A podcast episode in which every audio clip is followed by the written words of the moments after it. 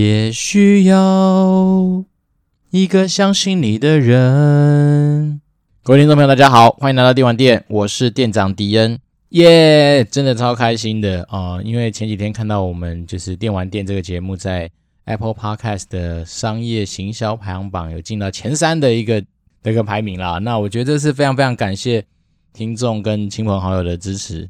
还有一些人给我的一些批评指教跟回馈。那当然就是让我们有持续做下去的动力。那当然，这过程中也发现说，诶，其实电玩店居然有默默的有一些始终的粉丝哦，然后喜欢听听店长在这边讲一些可能不一样的一些观点或是一些生活的经验。那真的非常感谢你们的支持。那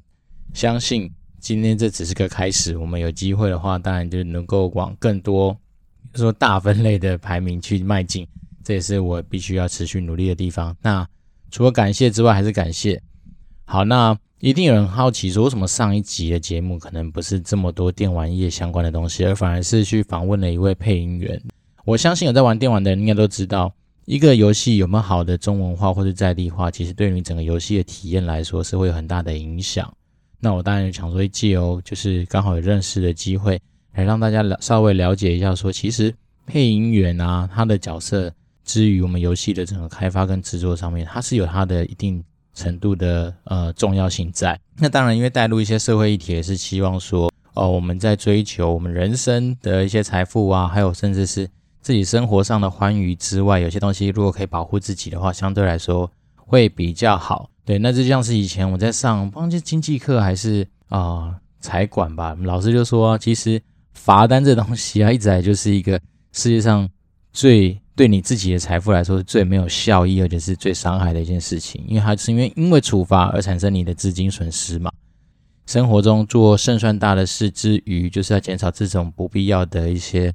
呃状况的发生。那当然，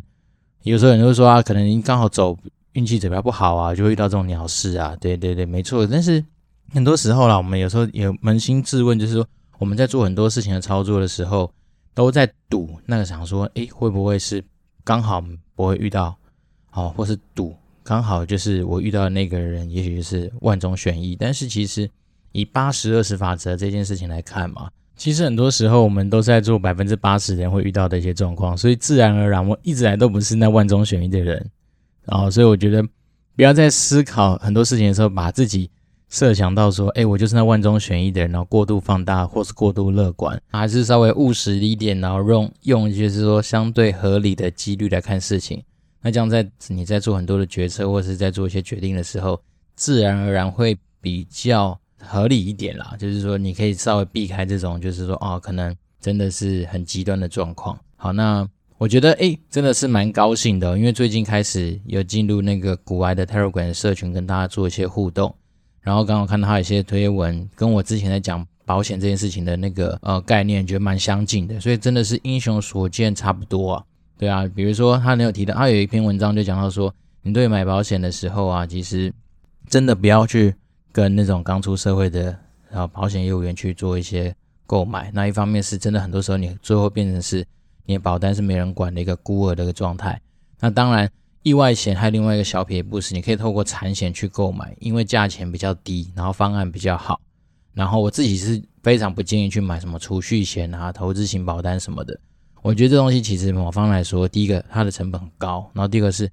讲实在的，如果你真的要挑投资标的的话，股癌听一听，店长这边接下来开始讲的一些东西听一听，多少都能够帮助你在。投资啊，或是增加自己人生的财富上面，可能多少有一些比较正确的方向可以来参考。好，那再来是这个月底好像有那个百灵果的布道大会啊，太棒了！我也是得到我老婆的首肯，可能有机会可以当天来回去朝圣一下，就是说跟自己的一些偶像碰碰面。然后百灵果也说，好像晨晨也答应说会去那边，所以也给来去再去跟他叙个旧。对，虽然说我们没有太多的见面的经验，但是想说既然都认识，想说去打个招呼，应该会是一件很开心的事情。然后自从加入了那个就是他们那个聊天的群组之后，当然就有人问说，诶，既然我在电玩业上班，能不能讲讲电玩股哪些东西可以投资啊，或者什么？其实我个人啊，如果你真的问我的话，我是会非常不建议你以长期持有的角度来看待台湾的电玩股哦，因为原因是因为基本上我觉得台湾的电玩股基本上还是应该说台湾的电玩厂商还是以代理的厂商居多。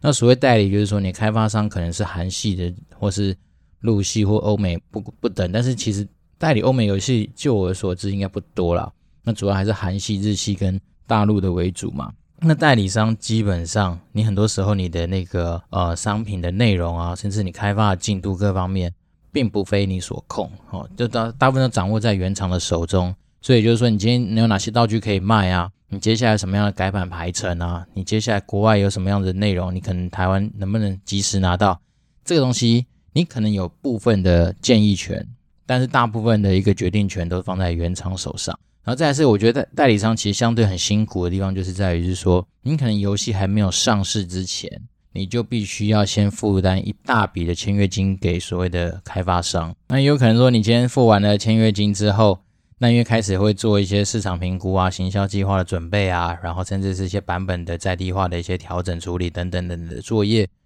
结果市场上就不喜欢这些类型的产品，那怎么办？对，那。如果你是小小规模的代理商，你可能公司就是那时候就重金压在这一两只身上的话，那你就会发生一个状况是，妈硬着头皮上啊，可是上了之后成绩很烂呐，那这就是一个赔钱的开始。那当然说，比如说像好橘子啊、智冠这种比较大型的公司来说的话，它当然手上的资源多，所以它比较有机会，就是来评估说到底要不要上，因为它可能同时已经在 run 很多其他的产品。它可以透过其他产品的营运状况来 cover 掉这个签约金的损失。好，那我之前在橘子的经验就是，真的有一些游戏可能到时候签约签下来啦，但是因为评估过后发现说它的状况其实蛮不符合当时候那个市场的需要，所以呢就延役之后可能就不上市。哦，那这样子你你要说啊，那这样子的签约金就对它就损失没办法，因为有的时候你上市之后你可能会花更多的钱，因为上市。你要让大家知道，你不外乎一定要做一些行销的推广啊，那可能你就要安排人力去做一些相关的营运上面的操作啊，甚至小到说，搞不好是一个企划要去帮你产生活动案啊，然后甚至是一个产品负责人要去帮你跟上面主管做很多资源上面的报告跟产品进度的追踪，这些都会是资源的产生。所以以前真的有有评估过说啊，这产品不行就算了。对，那当然我们也有，我有遇到过说有人就是硬上啊。然后上了之后，其实真的超惨。他那种感觉就是，像我们做 podcast 的成本还很低啊。那有的他已经，比如说 server 都架好了，人力都安排好，就上之后没什么人，然后可能再再再再投入更多的预算去推广。但是有的时候啊，那个产品本质不被市场上所接受，说实在，你真的硬要去推它，效果也很有限啊。所以这当然就是很多背后可以去讨论的一些因素，所以导致说。其实代理商真的是相对蛮辛苦的。那以这样的观点来看，台湾的，如果说你看游戏股的话，我之所以说我不建议去投资台湾的游戏股，原因是因为台湾游戏股它的起涨起跌其实波动蛮大的，而且通常都算是很短的时间会发生。我们就以橘子前阵子甚至九面都还有帮他去推广过他的一个些故事来看，你就知道啊，其实从天堂 M 上市前。大概就是那一年，好像是呃，也许是三四月、四五月的时候就开始起涨，它可能从三十几块，但是不到半年时间就涨到一百多，但是没多久，它上市完几个月之后就回到比较正常的状况，可能六七十七八十。我没有去详细看它的线图了，但是我记得那时候故事就是这样，它其实上的很快，但是最后跌下来也很快。那我觉得这方面是跟说，嗯，我们刚刚讲了嘛，因为其实台湾的游游戏公司很多是代理商，那代理商。代理商通常有一个局限的范围，比如说你能够经营的市场，然后也许也许就是台湾或者你签约的一个地方。那再来是代理商，其实真的对于就是你未来有什么样的新产品的一些计划，相对而言会比较不那么有就是掌控力。那再来是啊，其实我觉得现在啊普遍啊，就是游戏这个东西，它的生命周期其实真的越来越短。那当如果我们今天是投资人，然后，因为台湾还是会公布那个所谓的月报嘛，那可能大家会去看的时候，你就会期待说，我希望是要一直往上冲啊，一直往上冲。可是我们也知道，你一个游戏它上市，如果说假设它的热度大概就是两三个月，好，那算是比较健康的，可能比较长。那有的更短啊，可能一个月之内就见真章了嘛。那你怎么有办法去奢望说，他每个月都有机会这样啪啪啪啪一直往上涨？对不对？那这样子自然很多人就是发现说啊，财报上面有什么样子的一些变动，然后就开始对他没信心，然后就用价格来去让他反映大家的一些目前的投资的心情。对，所以我自己是觉得说，如果说你今天想要来做一些比较长线的布局啊，甚至是说让自己的一些资产比较不会那么大幅度的变动，然后类似在赌博的话，我个人是觉得可以先避开电网股会比较好。那当然说，如果你本来就是那天选之人啊，你有机会掌握到一些，比如说啊，举例人，比如代理商可能有机会代理到什么样大作，然后这种新闻都还没有被发大家发现，那当然自然你就可以提前的有机会去布局嘛。我就想说，如果那时候，因为毕竟我以前不是一个很懂得投资的人，所以我那时候只是单纯拿着游戏的橘子股票。那我好像印象中说，因为那阵子。刚好在做换工作嘛，然后就从橘子换到暴雪，所以有一段时间就连我的 app 就是那个投证券的 app 都没开，然后就这样叭叭叭，哎，转职过了后半年多，哎，突然一看它，因为我一直印象中有橘子大概就三十几块啊，从来都没什么往上提升，然后过了半年多，突然有一天看到它在八十块，我就觉得，呜，太爽了吧，将近三倍哎，那我就把它卖掉，就没想到涨一百多块啊。不过我觉得有有获，对我来讲有获利就好，因为毕竟那时候真的是菜鸡啊，所以。没有特别花时间去研究财报这件事情。那现在时空时过境迁啦，就是当然这几年也说有些收获跟一些成长。那你重新再问问我的话，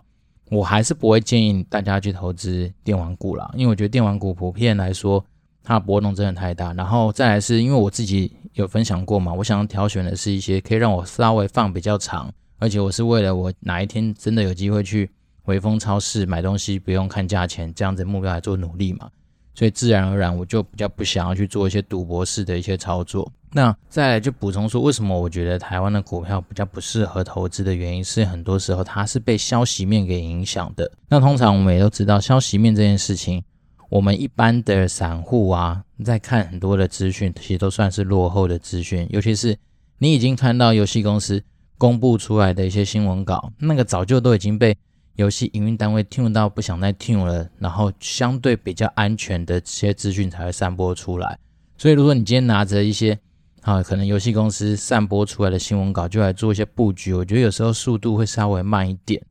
那我刚才提醒说，如果你真的是那天选之人，你早就知道哪些代理商有机会代理到一些大家在海外就已经知道的大作，举例很天堂 M。或是什么天堂二 M，或是说一些可能以前在端游上面相对 IP 比较强的，那当然，如果你越能够掌握到它可能会代理到甚至上市的时间，那你当然就比较有机会在那个前后去做一些你的资金上面的呃布局啦。但是我自己是觉得说这种东西就是它其实赌博成分还是很高，因为就我以前在橘子的经验，我们确实也有。这样讲好了，因为呃，毕竟我们是比较大的一些代理商，所以自然而然，很多时候并不用你自己去找产品，而是很多开发商，他们开发完他们自己手上的大作之后，他们就会来登门拜访，说：“哎，我们现在手上有一些不错的游戏，那大家有没有兴趣来开看一看，挑一挑？然后比如每个游戏的签约金是多少，叭叭叭叭叭这样，那自然而然你就会知道说啊，有些在比如说中国或者哪里，好像已经很厉害的游戏。”对不对？那你可能会对它寄予厚望，但我们自己有，我自己有评测过一些游戏，评完之后，你就会觉得说，其实它那个可能也不见得完全适合台湾的口味啊，甚至是说它的就是雷声大雨点小啊，就是它可能是知名的 IP，哦，那可能它的那个声量很大，但是也许是它在在几年前是很大，可是现在可能时过境迁，然后台湾市场已经口味又变了，那它也许就没那么好，所以我自己是觉得说。有时候那个游戏，因为毕竟游戏这种东西，它的那种好玩与否，太吃野性的直觉啦。所以，even 是那种大作，有时候你都不敢保证说它在上市，在台湾上市的时候一定能够成功，对吧？所以，我觉得基于这样子的一个概念来说的话，我就会觉得很难去判，真的很难去判断说这家公司目前的获利状况或什么。所以我才说，其实与其去想这么多资讯面上面你难以判断的一些消息，那还不如就回到。财报这件事情上面，至少先去检视一下，说这家公司它体质健不健全？因为财报就像是一个，呃，公司在营运上面的成绩单嘛。那当然有些人会靠背说，哎呀，财报有可能会作假啦，或怎么样。好，那那再再稍微提醒另外一件事情，所以你去看财报的时候，你要去看它的那个呃查核会计公司是不是有一些不正常的一些变动。那基本上台湾如果说是一些比较大的一些上市柜公司，其实他们的那个稽核，呃，人家说什么会计查核单位不都是那几大会计事务所吗？那几大会计事务所背书，基本上你就想想看，他们不太可能会因为你随随便便一家公司来去帮你担一些就是那种啊、真的很 under table 的一些事情，因为那个对他们的商誉损失来说真的太大。而且举例，比如说你。今天 A 这家公司要是真的马上发生问题，然后被抓到一次，你想想看，B、C、D 每个都想去把你的客户给分光啊，对不对？他们又不是说完全的独占的一个状况，所以我自己是觉得说，只要是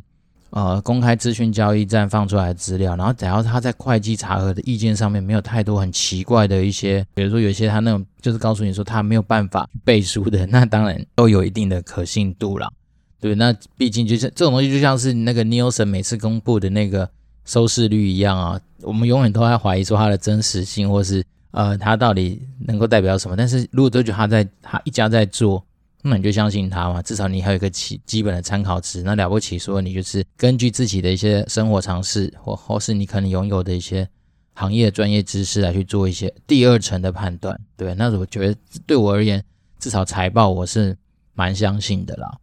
好，那所以就用财报来看，就是台湾的游戏股。的话，我觉得相对来说，你可能会比较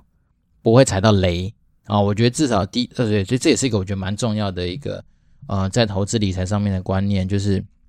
我们永远不要想着说你一定会马上大赢，但是你至少你在挑标的物的时候，你要先想一件事情是叫做不要输光。因为我看过太多身边的朋友，常常就是哦，我很喜欢享受那种短进短出的快感，但是我觉得有时候你赔掉的其实是你的时间跟你的心情啊。然后再是，很多时候你都说我还去赌那个反转股啊，赌那种反转的机会。可是就像股来说的，你明明有这么多，其实现在就在浪头上面的东西，你不去冲刺，你为什么偏偏要去底下去跟那个漩涡那边卷？然后期待有一天漩涡变成龙卷风把你卷起来，然后你就会变成是那个浪头上的人。如果说你的生活中一直冲刺着想去做这些事情，然后用投投机的方式来做，其实当然你会很辛苦啦。然后。那无形中你可能会赔掉一些钱，那再来是我觉得其实更多时候是赔掉你自己的心情跟你的时间，那我觉得这真的是很可惜。然后再来是啊，我觉得其实很多时候就是游戏股它有个很大的问题，就是因为它的股本比较小，所以比较容易很多人进去上下其手，然后在那边做一些炒作的一些动作。好，就我以前自己有听说过的一些状况是说，可能有些小的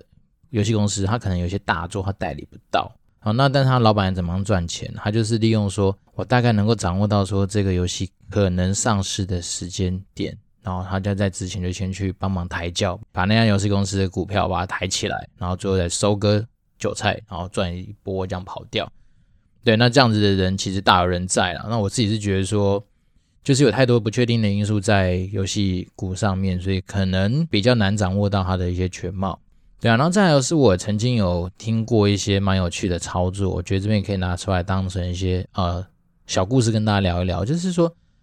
大家一定很好奇说，诶，其实很多人觉得说，那种手游有时候来台湾啊，哇靠，那种行销费用，比如几千万啊，然后几亿在砸了，然后就是说，诶，要求祈求他的那个曝光度很大，或者是那种送的超大方，那到底他在赚什么？对，那那时候我有听过的一个说法是说，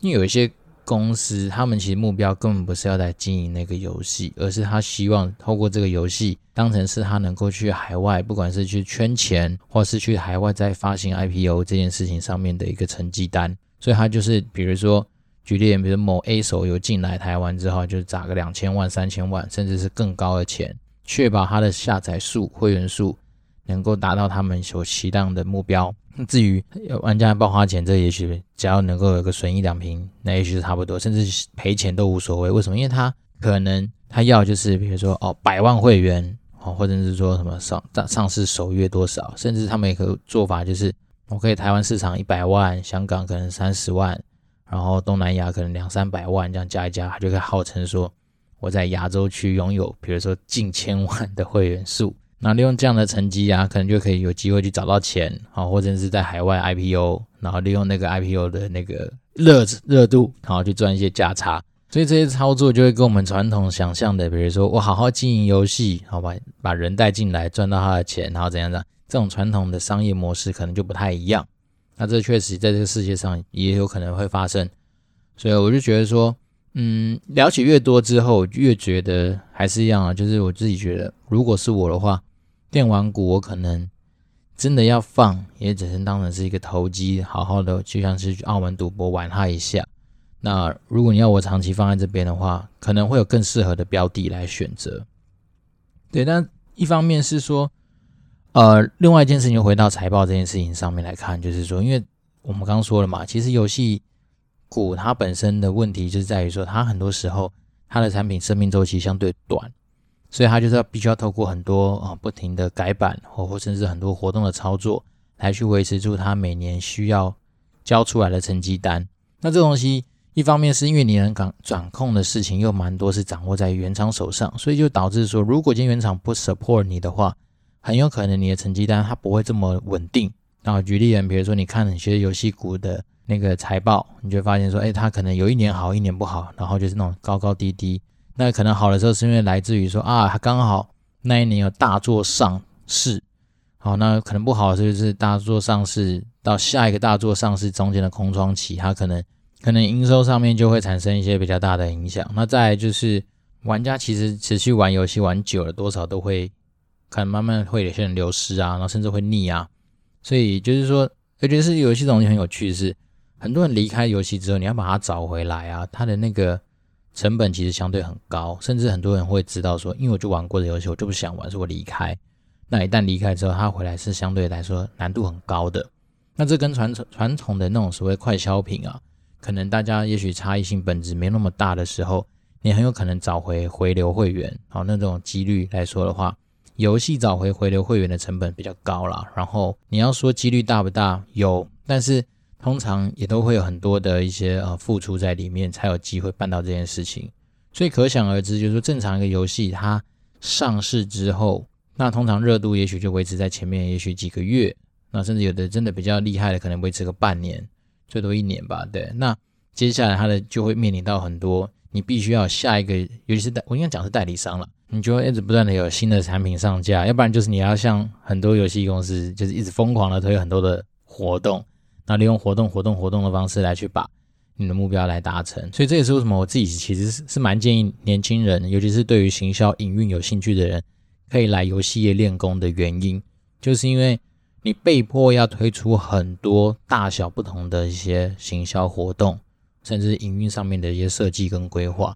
那在这样本来就是被鼓励要推这么多活动的情况之下，你可能最简单，至少你会知道说怎么样去写一个活动企划。好，那再来是，你可能也知道说，怎么样可以在比较短的时间之内，用一些相对快速的方式来去推广你的活动。那我觉得这种算是在电玩业算不错的地方。那再来是说，我们讲的是这种大方向之外，那如果你要挑选游戏公司的话，有哪些东西你可以继续做参考？就是假设说，今天上帝给你一个任务，说不管怎么样，你一定要在游戏股里面给我挑一只出来投资。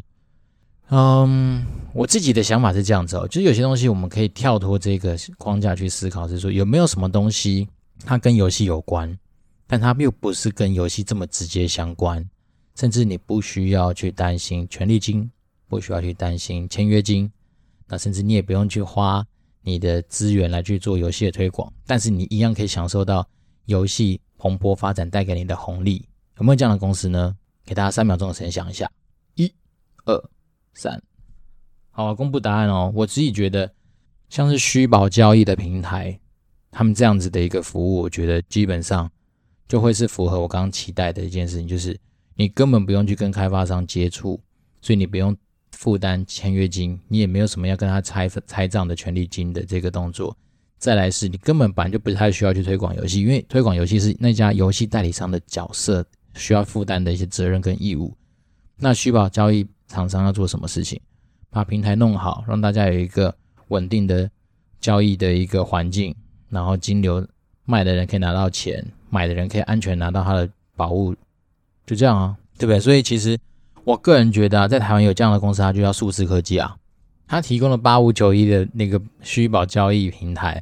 自然我觉得就会是在这个方面都被所有游戏所需要。但是他又不见得要负担那个游戏营运上面这么大的风险跟成本。那当然，它的缺点就是你也很难想象说它今后突然爆炸式的成长，例如说好 Tesla 一些那种新的科技这种东西。但是呢，我只能说，像这种东西，它就是一个非常稳定的一个标的物，因为不管什么样的游戏，你只要有宝物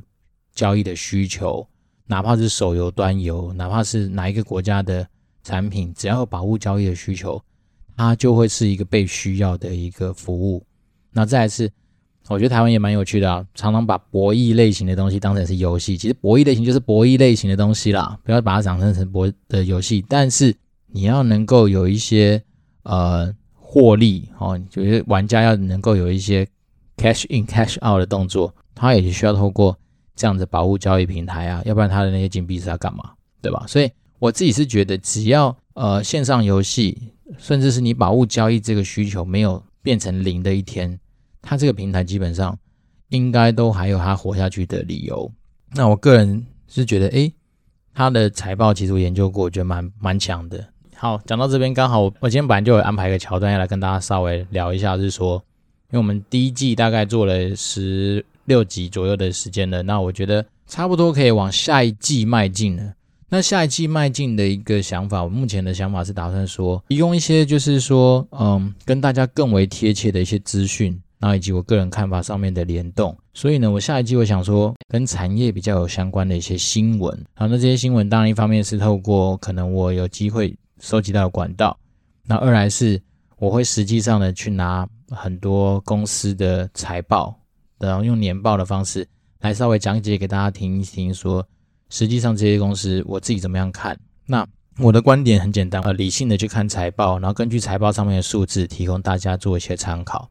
那至于是说，可能很多产业的变动啊，或是一些生活常识的判断，我个人还是蛮推荐股癌的一些内容，大家可以去打听看看。但是我觉得至少目前我好像没发现有人是专门针对每个公司的年报或者财报，好好的来跟大家做一点介绍。那我觉得如果可以的话，未来大概就是用这样的方式来展开第二季的一些内容。所以第二季的内容，嗯。我觉得还是大家不管是年轻人或中年人都可以听，原因是因为其实年轻人在找工作的时候啊，如果时空背景能够重来，我在找工作的时候，除了去看到那些公司的一些网站上面介绍产品的说明跟新闻之外，